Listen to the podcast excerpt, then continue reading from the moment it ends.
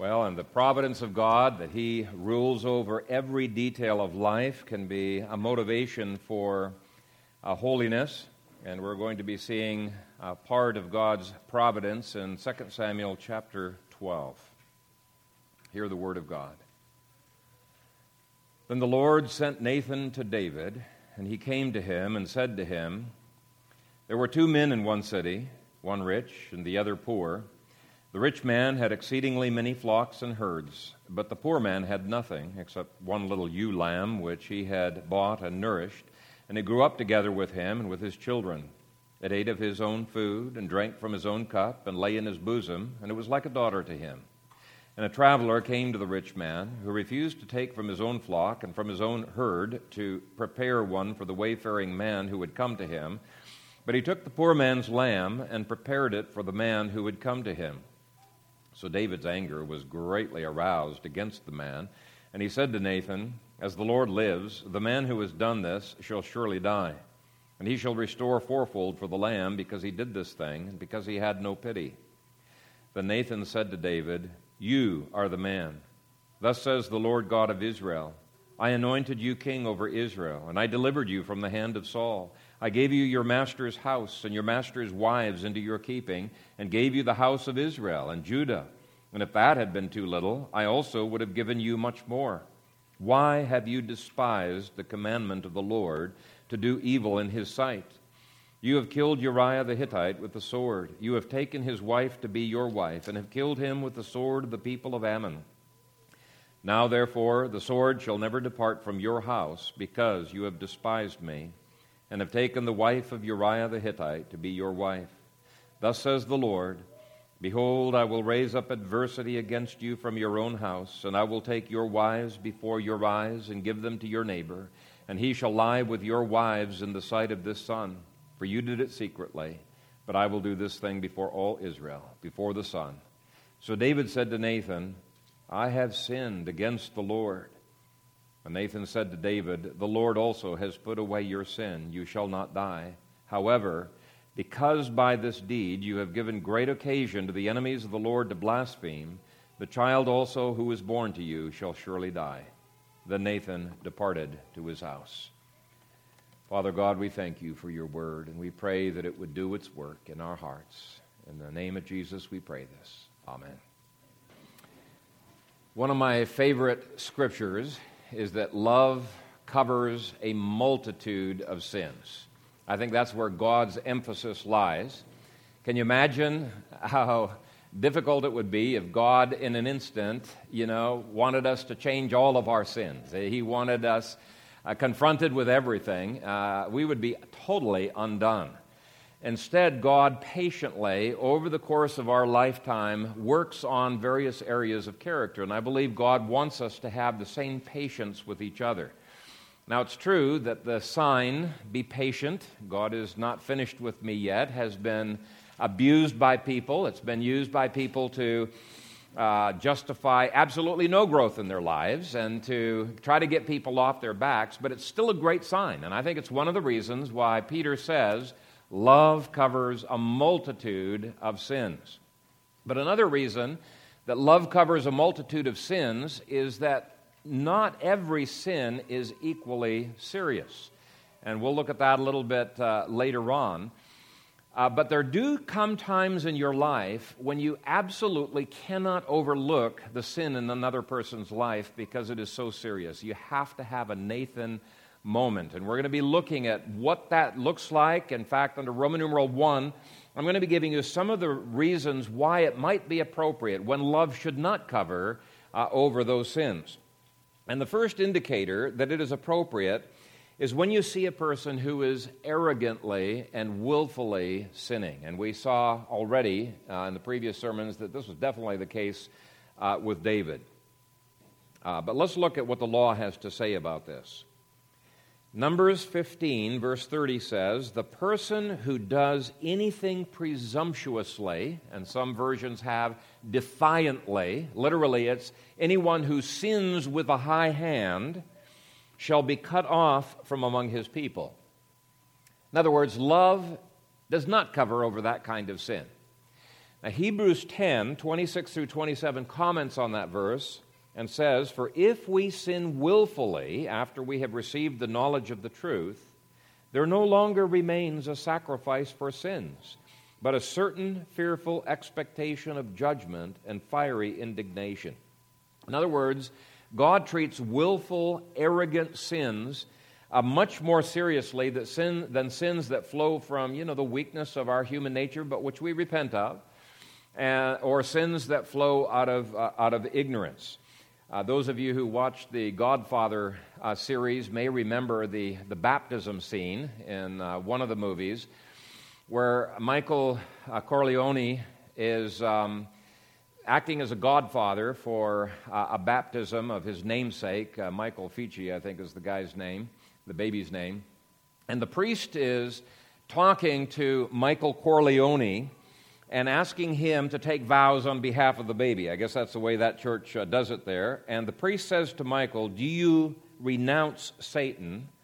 And while he's saying that, the, the screen flashes to scenes of Michael Corleone's henchmen killing off uh, various of his enemies. And um, he affirms during that scene, yes, that he does renounce Satan. And the priest continues and all of his works. And it flashes to scenes where others are being killed. And Michael affirms, yes, that he renounces Satan and all of his works. And then the priest says, Michael Rizzi, go in peace, and may the Lord be with you. Amen. Okay, that is sinning with a high hand. Uh, and it's not how big the sin is or how small the sin is, but it's willfully, arrogantly sinning with a high hand that Hebrews says there remains no more sacrifice for sins. You're not going to have those sins covered over. Now, we've got to keep in mind the distinction that we made last week between uh, the uh, person who is justified and secure forever because of his uh, righteousness of Christ imputed to him, and then the house rules of a father who is fed up with his child. He's not going to be overlooking this anymore uh, there's, there's not this patience with these kinds of sins. So you've got to keep that distinction in mind. Okay, here's a second question that is worth asking Is the sin this person is engaged in going to hurt someone else irreparably? Now, obviously, David hurt Uriah irreparably, he hurt Bathsheba uh, irreparably. And you simply cannot overlook sins that are doing severe damage to other believers. Third question has he fallen so low that he now despises God's law? Take a look at uh, verse 9.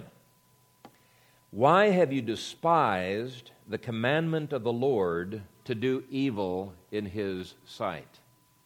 Okay, so that would be a situation in which you would have to bring a Nathan moment. Now, let me read from the law again, Numbers 15, uh, 30 through 31, that says, When you despise God's law, this is not something that you can overlook that you can cover over. It says, But the person who does anything presumptuously, whether he is native born or a stranger, that one brings reproach on the Lord, and he shall be cut off from among his people. Because he has despised the word of the Lord and has broken his commandment, that person shall be completely cut off, his guilt shall be upon him. Well, if despising God's law is a good reason for bringing a Nathan moment, I would say most of the church in America deserves to have a Nathan moment brought to them. I am just absolutely flabbergasted at the attitudes that Christians have to the law of God. I mean, even in this past year, I've argued with a couple of pastors uh, with regard to the law of God. And uh, one of the pastors said, I reject the law of God, uh, the, the Old Testament. He didn't say law of God. I reject the Old Testament. And I'm wondering, how in the world? I mean, it just makes me cringe when I hear people make statements like this. But he says, No, I'm a New Testament uh, believer. And I said, No, you're not a New Testament believer because Paul says that you need to be following the Old Testament. And Christ said, Man shall not live by bread alone, but by every word that proceeds out of the mouth of God. But in any case, when people despise God's law, express hatred for God's law, God's offended. And we ought not to be uh, covering over uh, such sins. If we love that person, we need to confront them, and we need to know how to do it properly. And here's a fourth question Is what he is doing harmfully evil? Now, the Hebrew word for evil, I've put it in your bulletins there, that's uh, given in verse 9. It can mean just evil in general, but it's uh, frequently used, uh, for example, even of wild animals who tear and destroy, but it's also used of evil that's extremely harmful. And I believe that's the case here. And the reason I believe it's the case here is because David had sins before that were not confronted as seriously. But this was so heinous, this was so uh, serious that uh, it, had to be, uh, it had to be dealt with. And so this gives a hint that we need to make distinctions with regard to, to laws. I won't give you all the scriptures that are in, the, in the, um, my notes here, but the scripture speaks of the least of these commandments in Matthew 5. It speaks of greater commandments in Matthew 12. It speaks of the greatest commandment. So if there is if there is variations in the law from least to greatest, there's going to be variations in sin. And you see exactly that. I've got scriptures here that speak of sin, great sins, greater sin, exceedingly great sin. And to, to treat the least of these commandments, which was a reference to a mother bird and her young, on the same level as fornication would be ludicrous. They're obviously quite different. To treat a sin of ignorance or a sin that is uh, a person hates and keeps falling into on the same level as a, a very willful sin, again, is not uh, following the scriptures very, very carefully. So I'm just saying that not all sins are worthy of a Nathan moment. Now, here's a fifth potential diagnostic question Is your David engaged in a crime? Verse 9 lists two sins that David did that were considered crimes in the Old Testament adultery and murder. And adultery should still be a crime. It used to be in the States, but it it's no longer is. And if you are covering over, in the name of love, a crime, you are distorting love. Okay? Crimes may not be covered over. Now, I'm talking about a biblical definition of a crime, not some humanistically made up a definition uh, of a crime. And these servants may, may or may not have been guilty of, of covering over a crime, but certainly God did not want Nathan to overlook it. Okay, the sixth test Is the sin destructive to the family? Now, obviously, David's sin was. I mean, the, the impact upon his children was unbelievable. Uh, the impact upon his other wives would have been very, very negative as well. And uh, there are many other sins that impact the family negatively. We looked at that in 1 Samuel chapter 25. And by the way, this passage doesn't say everything that could be said about a Nathan moment. Uh, 1 Samuel 25, we looked at a number of principles that, uh, that relate to this as well. If you're a person under authority, like Abigail was, your Nathan moment might look more like Abigail's than like Nathan's. But anyway, you take those two passages together, and I think you've got a fairly full picture of how to bring a Nathan moment. Seventh question this is from verse 10 Is this negatively impacting others who are not involved in the sin? And we could say with David, obviously, it went way beyond negatively impacting Bathsheba and Uriah. It negatively impacted his children. Actually, it negatively impacted the kingdom as a whole. Eighth question Has he shown that he despises the Lord or despises the Lord's conviction? If you look at verse 10, it says, Because you have despised me. Now, David may not have thought that he was despising the Lord, but when he despised God's law, when he despised the Holy Spirit's conviction, and all you have to do is read Psalm 32, which was written right around this period of time, you'll see, wow, he did despise the convictions of the Holy Spirit. He just was resisting, resisting, resisting for eight months at least, we know. Well, actually, would have been almost nine months, wouldn't it? That he resisted the Holy Spirit. And he showed that he really did not appreciate the incredible generosity of the Lord. So, those are the ways in which uh, he showed that he despised the Lord.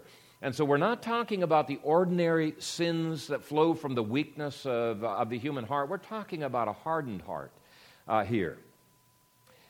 Last question Will this sin cause a bad testimony for the church or cause people to blaspheme God? In other words, to be a bad testimony to God Himself. Uh, verse 14 says, However, because by this deed you have given great occasion to the enemies of the Lord to blaspheme, The child also who is born to you shall surely die. And the scripture that I read from Numbers 15 talks about the bad testimony being brought to the church, to Christianity in general, and to God's name. So, if the church's reputation is going to be destroyed, if God's reputation is going to be destroyed, I think that's a pretty good reason for bringing a Nathan moment into somebody's life. And if there's no repentance, when you bring the Nathan moment, then you move up to the other stages of Matthew 18 uh, discipline. Uh, our book of church discipline, uh, which is basically the PCAs, uh, says the exercise of discipline is highly important and necessary. In its proper usage, discipline maintains the glory of God, the purity of His church, the keeping and reclaiming of disobedient sinners. So you can see we don't discipline for every little sin. Love covers over a multitude of sins. But sometimes Matthew 18 discipline has to take place, and it usually takes place not with elders. Usually it takes place, according to Matthew 18, where one believer confronts another believer over their sin. And if there's repentance that has happened, we elders don't even hear about it. That's the body loving on one another. That's where the bulk of discipline takes place. And an elder obviously can be the first one to initiate if he's a witness to uh, the particular sin that's going on there. But ordinarily, it's believers confronting other believers, which means every one of you needs to have some instruction on how to properly, lovingly, graciously, effectively, uh, how to bring a Nathan moment into the lives of, of, of other, other people. And the goal, of course, is repentance and restoration. Now, the first thing that I would point out, this is Roman numeral 2, point A. First thing that I would point out is that we should really make sure that God wants us to go. Uh, verse 1 says, Then the Lord sent Nathan to David. And we saw last week it was God's love that sent him. A lot of times when Christians confront each other over sins, you find that it's pride that sent them, not the Lord you know, or if it's not pride that sent them, it's maybe bitterness that sends them to, to give that rebuke, or it may be envy or judgmentalism or insecurity or frustration or other sins. Those are not good reasons to be bringing a Nathan moment into the life of another believer. We've got to have a God centered perspective. In fact, that's why Galatians 6 says we need to make sure we're being spiritual ourselves before we restore a fallen brother.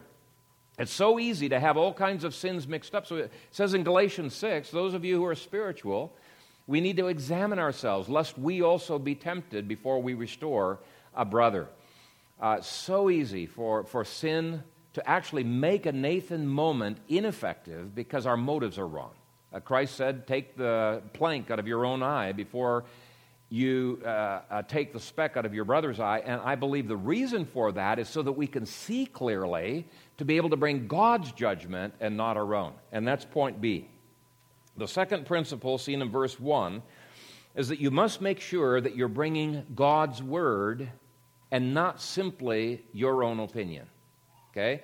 The way Jesus worded it in Matthew 7 is judge not that you be not judged we must never bring our own judgment. Never. Instead, John 7, verse 24, commands us to bring God's righteous judgment by bringing the Word of God. Okay? After all, it's God's Word that's sharper than any two edged sword, not your judgment, right? Not your opinions. Verse 1 says that the Lord sent Nathan, and Psalm 51 clarifies that it's Nathan the prophet. And then you might say, oh, good, that lets me off the hook because I'm not a prophet. I don't like confronting people. No, you're not let off the hook, believe me, because God has given you this book so that you will be able to bring the prophetic word into each other's lives. It's a responsibility of every believer to be exhorting one another since the days are evil, says Hebrews. And so we're not off the hook. 2 Peter 1 says, We have the prophetic word, and he's referring to the Bible there. You have in your hands everything you need to bring a Nathan moment effectively and very powerfully into the life of another believer. Because Romans 16 calls this what? The prophetic scriptures. Okay? So when you bring the Word of God, you're bringing prophecy into people's lives. This is why 1 Peter 4:11 commands ordinary believers, if anyone speaks, let him speak as the oracles of God. That's an amazing verse because an oracle was a mouthpiece of God. It's like you're being a prophet when you bring these scriptures into the lives of other people. And um, you're acting as his mouthpiece. Your words are not more powerful than any two edged sword. But when you are willing to bring God's word to bear, which is God's judgment, not your own, all of a sudden your words have the potential of having the same power that Nathan's prophetic words had uh, in the life of David. And you know, one of the advantages of bringing a Nathan moment as the oracles of God is that the person cannot accuse you of judging them. Now, they probably still will accuse you, but you can say, hey, I'm not judging you, brother. Uh, it's God's word that is judging you here. Uh, listen, both of us stand under the authority of God's word. We've both got to be in submission to God's word. I'm simply bringing God's judgment. I'm not judging you. Okay? So you can say that. So if there's a person who's sleeping around and you're confronting this person, don't simply say, you know, I'm really troubled over what you're doing, or you might get in trouble with the church if you continue doing this. That's a man centered reason. No, what you need to do is give God's reason why he needs to repent here's what God says to you. And when you bring God's word, then you don't need to be apologetic about it. If all you're bringing is your values and your judgments and your opinions, yeah, you might need to be apologetic, especially if a majority stands against you. But if you're bringing God's words, those words will carry weight whether people respect you or not. God's word will do a powerful work in that person's life. And so to repeat 1 Peter 4:11, if anyone speaks, let him speak as the oracles of God. Because you have the prophetic scriptures, every believer has the potential of bringing a Nathan moment every bit as powerful as Nathan's moment did. Okay, third thing that will make a Nathan moment more likely to be effective is if you bring it face to face rather than via email. Uh, verse 1 says about Nathan, and he came to him. He came to him. You know, it's very easy for email dialogues to take on a life of their own and begin to be misinterpreted and end up making the mess even bigger than it was before, and not anything that you intended it for, to be. Uh, and it's also easy for people to not only misunderstand, but even if you've communicated very clearly with an email or with a, a snail mail letter, it's very easy for that person to initially be shocked, but then to begin to think of ways and have the time to come up with excuses, cover his tracks, and come up with a good cover story, right? Very easy for that to happen. But if you are coming to him face to face, number one, you're not going to be as misunderstood because you can read the body language, you can clarify if there's misunderstandings, you can talk back and forth. It's um, easier for the recipient to see that you really do care about him. And so, personal presence, I think, usually is more powerful. Now, I would say, even when you're bringing a Nathan moment to a politician, it's usually much more powerful when you can do that face to face or over the phone. Um, I'm not against emails. I use emails all the time, and uh, it's better than it's better than nothing. But I'm just saying there's probably a reason that most of the Nathan moments that you examine from Genesis through to Revelation, uh, starting with Genesis chapter 3, are not a, a letter being sent, it's face to face communication. Okay? Third thing that we see, A, B, C, D. Fourth thing that we see is that Nathan sought to connect with David's heart. And he did so in a number of ways. Uh, he used a word picture. Uh, word pictures uh, communicate so much more. I think they help us to connect a lot of times on an, uh, not just an intellectual, but on an emotional level as well. They help to capture the imagination, is one of the reasons why people say that a picture is worth a thousand words. there's so many dynamics that can be communicated with a picture that you can't otherwise. Second, he caught David off guard by drawing out David's sympathies for another person and then comparing the two. And that was a very powerful technique. But I think, thirdly and most importantly, he appealed to presuppositions that David already held to in order to convict David. It's a presuppositional approach to confrontation. By the way, those of you who uh, like to study apologetics, I can summarize very quickly for you. Point B is the part of apologetics where it says, Do not answer a man according to his folly, lest you become like him, right? You got to ground everything that you say in the Word of God. But point D is the second part of apologetics answer a man according to his folly, lest he um, be wise in his own eyes, I think is the way that that, that, that uh, says it. And so, on David's own fiercely held principles, he was guilty. He's basically tricking uh, David into agreeing with the very presuppositions needed to change him. So, let's start going through these uh, fairly quickly. Verse 1 And he came to him and said to him, There were two men in one city, and he's setting things up so that David is going to make a judicial decision against one person and for another person. He's wanting David to exercise his thinking on justice one rich and the other poor. Biblical law over and over established there could not be favoritism for the rich or for the poor. The rich man had exceedingly many flocks and herds, but the poor man had nothing except one little ewe lamb. So now David's beginning to think okay, Nathan's going to be asking me on, on a property decision. Something's happened to property, and I've got to make a judicial decision on this. But Nathan adds some heartstrings uh, issues as um, he presents his case before David makes his judgment. He says, Except one little ewe lamb, which he had bought and nourished, and it grew up together with him and with his children. It ate of his own food and drank from his own cup and lay in his bosom and was like a daughter to him.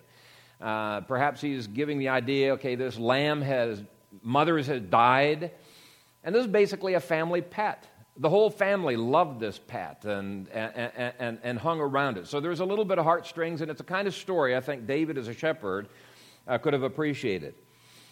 And a traveler came to the rich man who refused to take from his own flock and from his own herd to prepare one for the wayfaring man who would come to him, but he took the poor man's lamb and prepared it for the man who would come to him. So here is a clear cut case of theft that he has presented before him. And what makes it so egregious is that he's taken this poor man's only possession.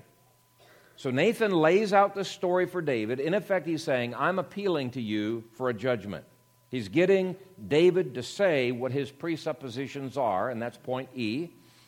If the conclusion of guilt comes from David's own mouth, it's going to be a lot harder for David to backtrack or continue his habit of covering his sin.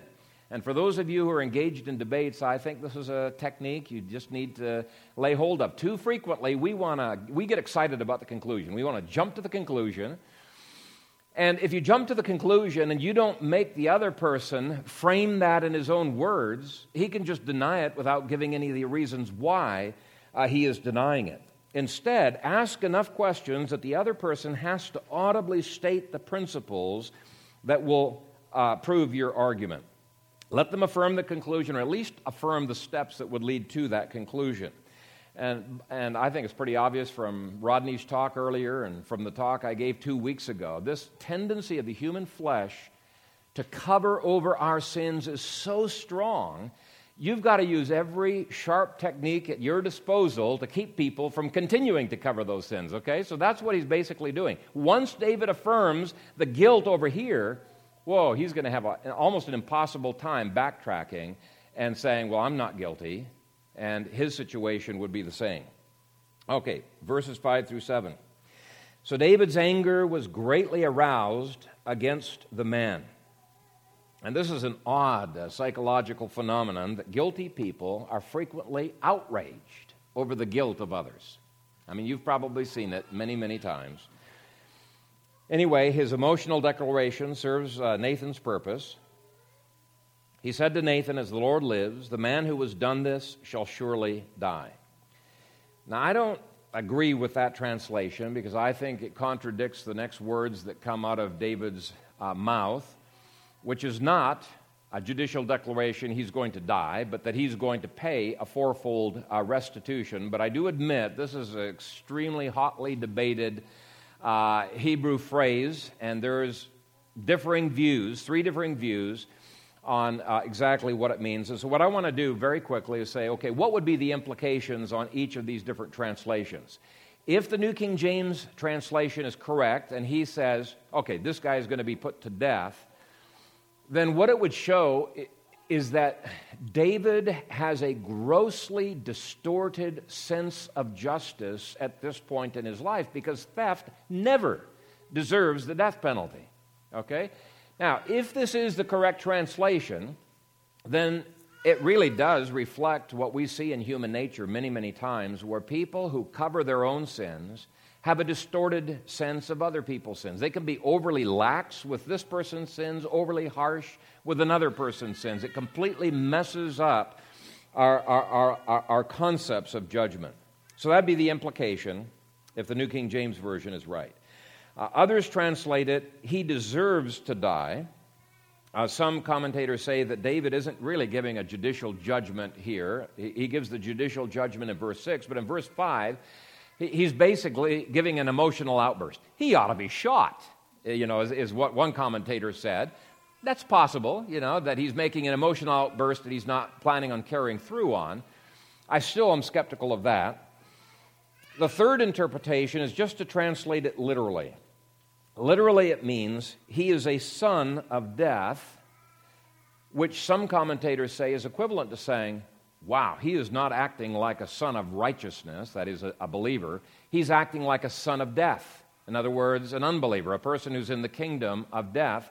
And so one commentator said it would be kind of equivalent to saying, what a fiend of hell or what a reprobate.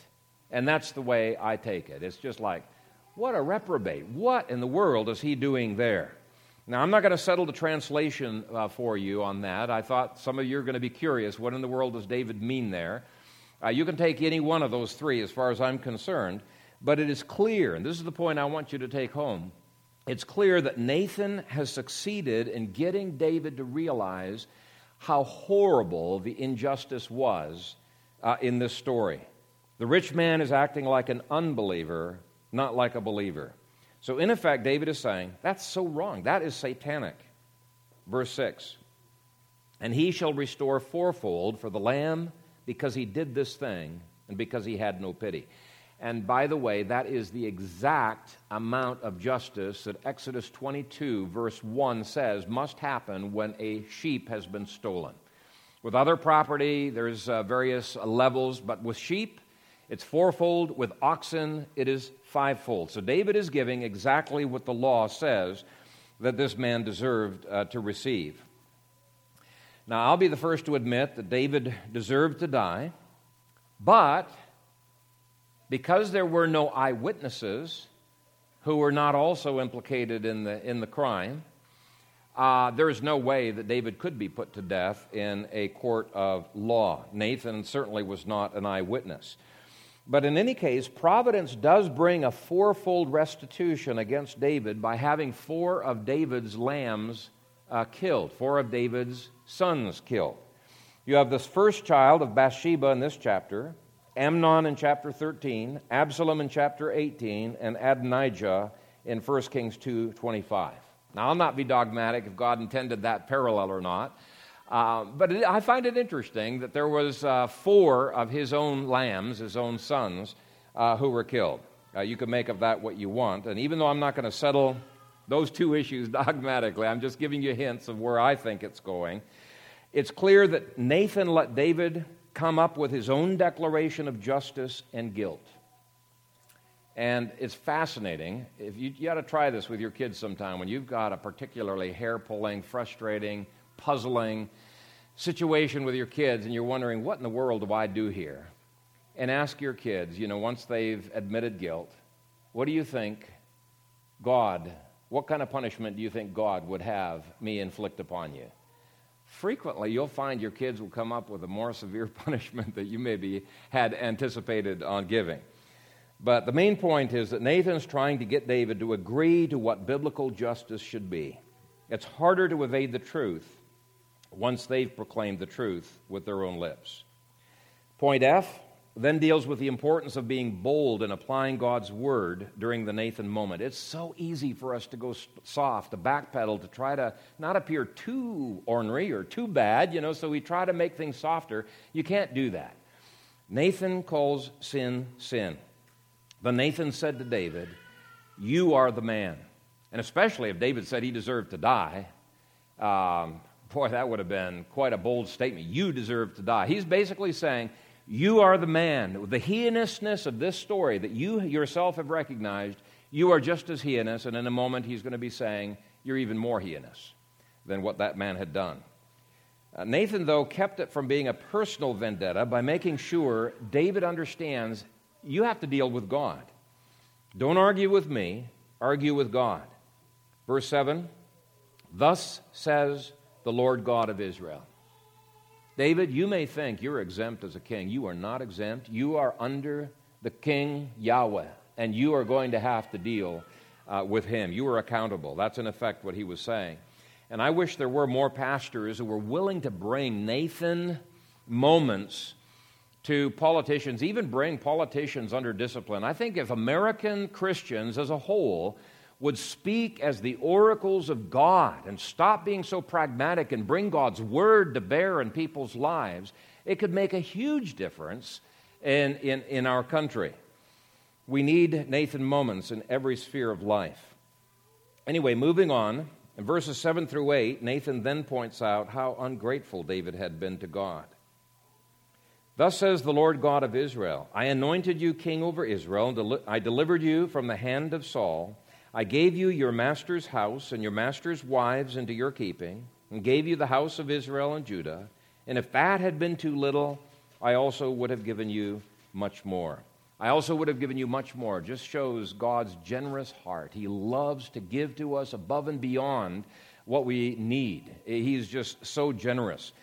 But I need to comment on something here because there have been a lot of people who have been stumbled over the fact that God gave Saul's wives to David. What's going on with that? That just seems so wrong. But commentators point out that David did not marry Saul's wives, and uh, he did not, in fact, own Saul's property. In fact, chapter 21 makes it clear that Saul's concubine Rizpah didn't even live anywhere near uh, the palace and that there is no evidence that David ever married Saul's wife. And so there's really no need whatsoever to stumble over the, the, the, phrase. We've already demonstrated from previous sermons God disapproved of polygamy. It was a sin. Now, he regulated the sin in terms of state law, but it was a sin, and he never approved of that. Now, let me explain what it really does mean. Notice that the text does not say that God gave those women to David as wives but gave them into your keeping. And it's parallel with gave you your master's house. Saul's house was also in David's keeping. He didn't possess it. Instead, what David did is he protected these women uh, from any abuse, people taking it out on them, any abuse, and he protected Saul's property until such time as he could give that property to one of Saul's grand, grandchildren uh, in, in this case, it was Mephibosheth. So he acted as a father to the wives and over the property. It shows, in effect, that David has no danger whatsoever from Saul's house. Nobody's going to marry Saul's wives and say, Look, I'm the rightful heir to Saul's kingdom. He's just saying, This is how secure I have made you in your kingdom. That's what it's talking about. But the point is that God's protection, exaltation, and provision, though rich, uh, yet David was ungrateful for it. In verse 9, Nathan calls a spade a spade. He does not mince words and say, hey, Ammon killed. No, you killed. David killed. He blames David. Why have you despised the commandment of the Lord to do evil in his sight? You have killed Uriah the Hittite with the sword. You have taken his wife to be your wife, and have killed him with the sword of the people of Ammon. When you're engaged in a Nathan moment, you, you have to clearly describe what's, what the sin really is because David's already been used to rationalizing the sin. I think he's been struggling. Psalm 32 hints at that. But uh, you need to make it crystal clear what God thinks about that sin. In this case, it is nothing less than murder and adultery.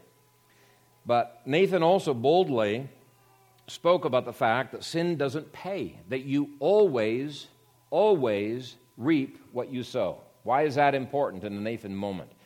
Well, the reason it's important is because you're trying to tear down this deceitful concept that the flesh brings up, tear down this concept that confessing my sins is so much worse than covering over my sins. He's trying to give every reason why it pays to confess your sins and to get it dealt with, put it under the blood of Christ. And so, verses 10 through 12. Now, therefore, the sword shall never depart from your house, because you have despised me, and have taken the wife of Uriah the Hittite to be your wife. Thus says the Lord Behold, I will raise up adversity against you from your own house, and I will take your wives before your eyes, and give them to your neighbor. And he shall lie with your eyes and the, wives in the sight of the sun, for you did it secretly, but I will do this thing before all Israel, before the sun. Okay, here's yet another thing that some people stumble over it looks like God was going to give David's wives to his son Absalom, and that this rape that Absalom engages in, in verse 12, God says, I will do this thing before all Israel, before the sun. What's going on here? I, I, thought the scripture said that God is not the author of sin. Well, it does. Scripture very clearly says God is not the author of sin. And so let me explain how God can be sovereign over every single sin, every atom, every dust that you breathe into your nose. He is sovereign over everything. For example, he was sovereign over a hundred details, tiny details that had to happen in the crucifixion of Christ, all of which involved the sins of other people. Yet he is sovereign over sin in a way where he is not the author of sin. How can, the, how can that be? Another way of asking this question is this How can God later blame Absalom for the sin when the sin was predestined? That's the way some people would phrase this. Uh, people have been troubled with that, and the simple answer is of course he can be blamed. He wanted to do the sin. Absalom wasn't forced to do the sin. This was something that he did of his own volition. He was blameworthy. He wanted to do it. Well, if that's the case, and if Absalom engaged in that sin of his own free will, which I believe he did, why does God say God will do it? Because God says, I will do this thing before all Israel. How can both concepts be true? Can you see the problem that people wrestle with on this? Now, I've used this illustration before, but I'm going to use it again because I, I just can't come up with a better illustration. It's great. A.W. Pink uh, illustrates God's sovereignty over sin and our human responsibility for those sins with this illustration. In fact, let me get a, a book and illustrate it the way he, he would. He says, What is it that keeps this book from falling to the ground? And the answer is, It's the power, the restraining power of my hand. If my hand were not restraining this book, of its own nature, it would fall to the ground because of gravity, right? I don't have to slam this down to the ground for this to fall to the ground. All I have to do is let go of the book, and it's going to fall to the ground of its own nature because of gravity. And Pink says, well, in the same way, because of sin, our sin nature, um, people are attracted to sin and apart from God's restraining goodness, men would plummet into any and every kind of sin.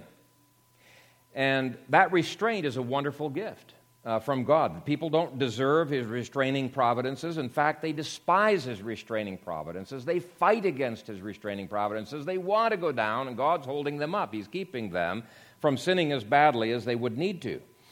And when they continue to suppress the truth in unrighteousness and they resist the truth, what does Romans 1 say happens to them?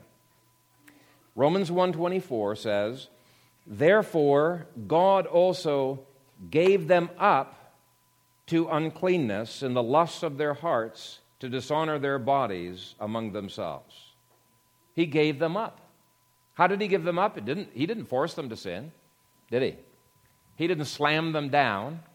He just withdrew what they did not deserve, and of their own will they fell into sin. Romans 1:26 says much the same. It says, For this reason, God gave them up to vile passions, for even their women exchanged the natural use for what is against nature. So, what, what happens when God gives them up and removes the restraints? He guarantees that they will fall into sin. Without His restraint, that's the only direction that their sin nature is going to take them.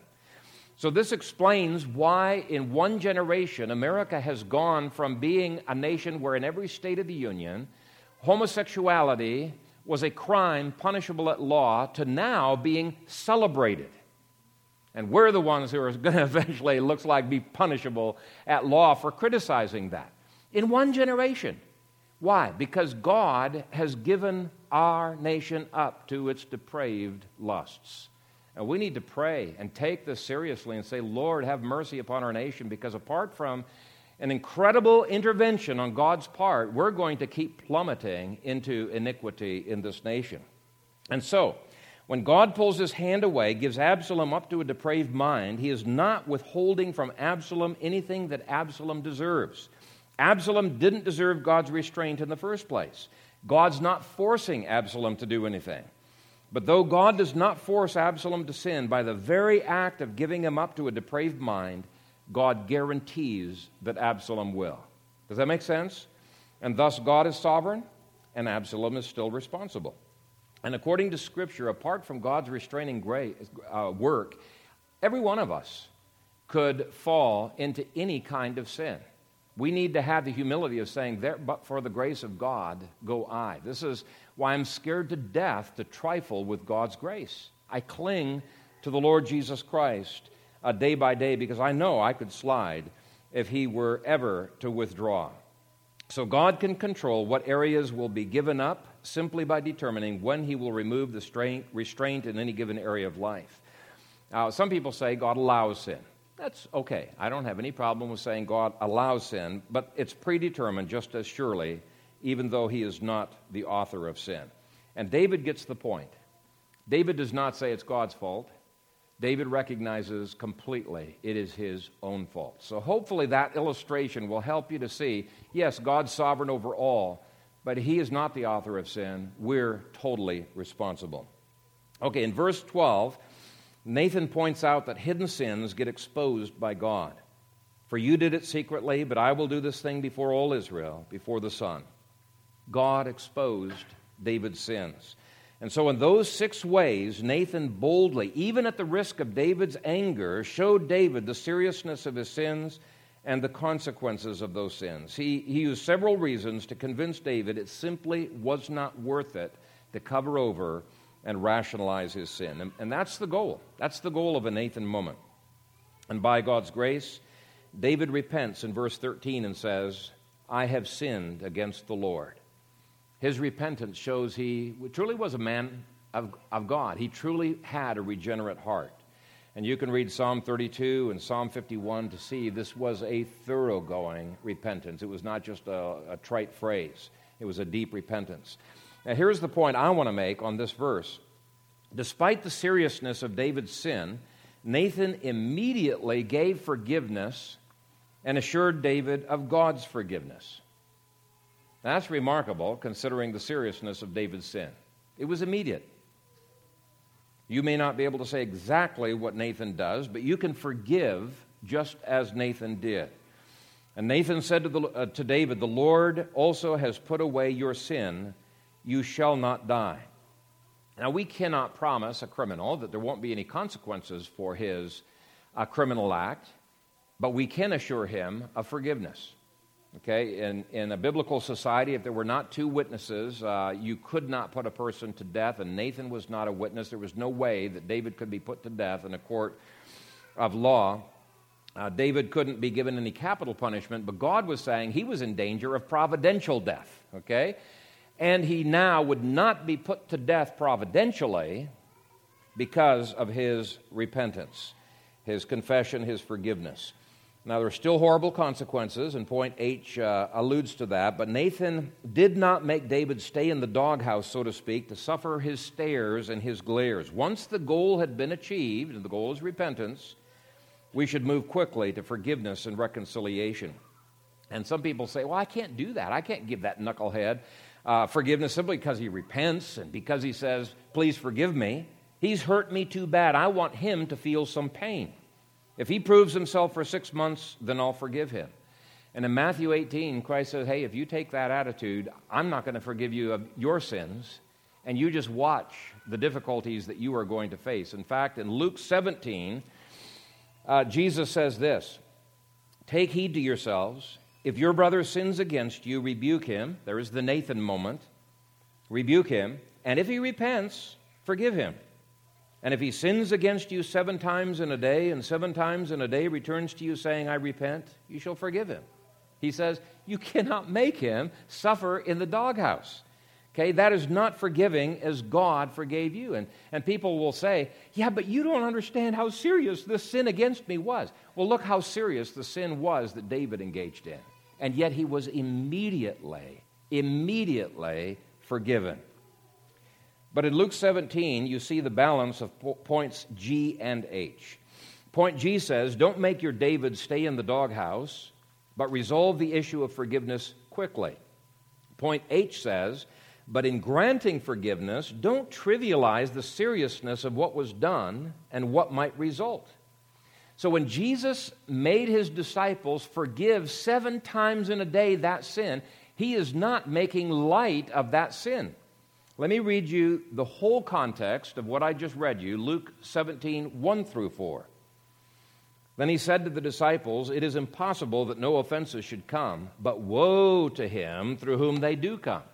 Can you see how he's not in any way downplaying the seriousness of sin simply because that sin has been forgiven seven times in a day? Woe to him through whom they do come. It would be better for him if a millstone were hung around his neck and he were thrown into the sea than that he should offend one of these little ones.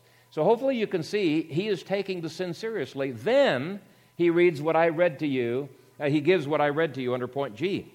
Take heed to yourselves. If your brother sins against you, rebuke him, and if he repents, forgive him. And if he sins against you seven times in a day, and seven times in a day returns to you saying, I repent, you shall forgive him.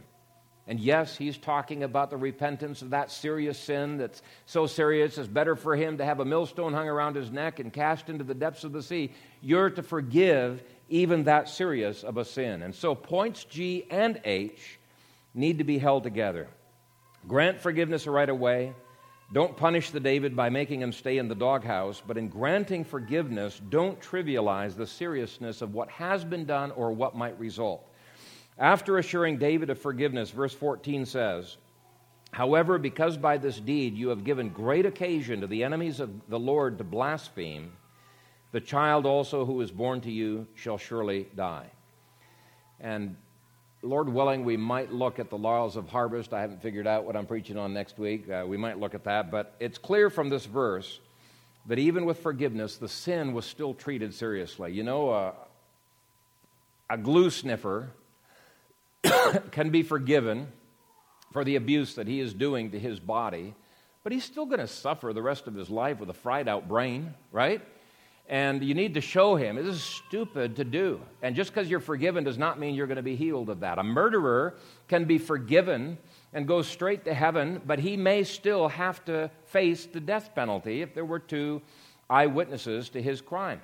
And adulteress um, may be forgiven, may be restored, even like Hosea's wife was restored to Hosea, but there still is probably going to need to be counseling. There may be VD, there may be other issues that need to be dealt with, and Hosea actually had the right to divorce her.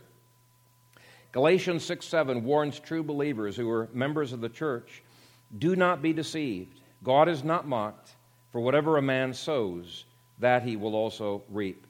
And there's so many ways that we downplay the seriousness of sin. We looked at some ways last week that people downplayed the seriousness of sin. But there's other ways. Uh, one way would be for people, after an apology has been given, to say, ah, don't worry about it, it's no big deal.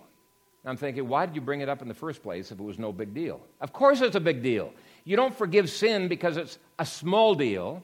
In fact, you trivialize the grace of Christ. Ephesians says that we need to forgive in exactly the same way that God forgave us in Christ Jesus. And God did not trivialize our sin. Our forgiveness reflects His forgiveness, which was at the cost of Christ's life, right? So all sin is serious. Okay, the last principle that I see in this passage is that we should not nag the sinner about his sin once the Nathan moment has been finished.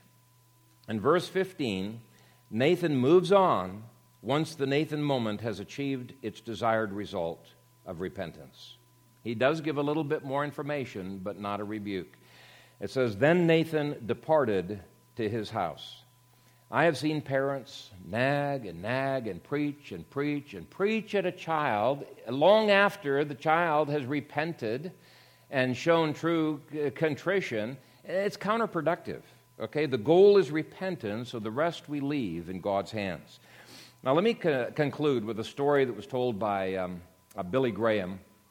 He said there was this one time where a, a, a TV station wanted to do an interview of them in their home.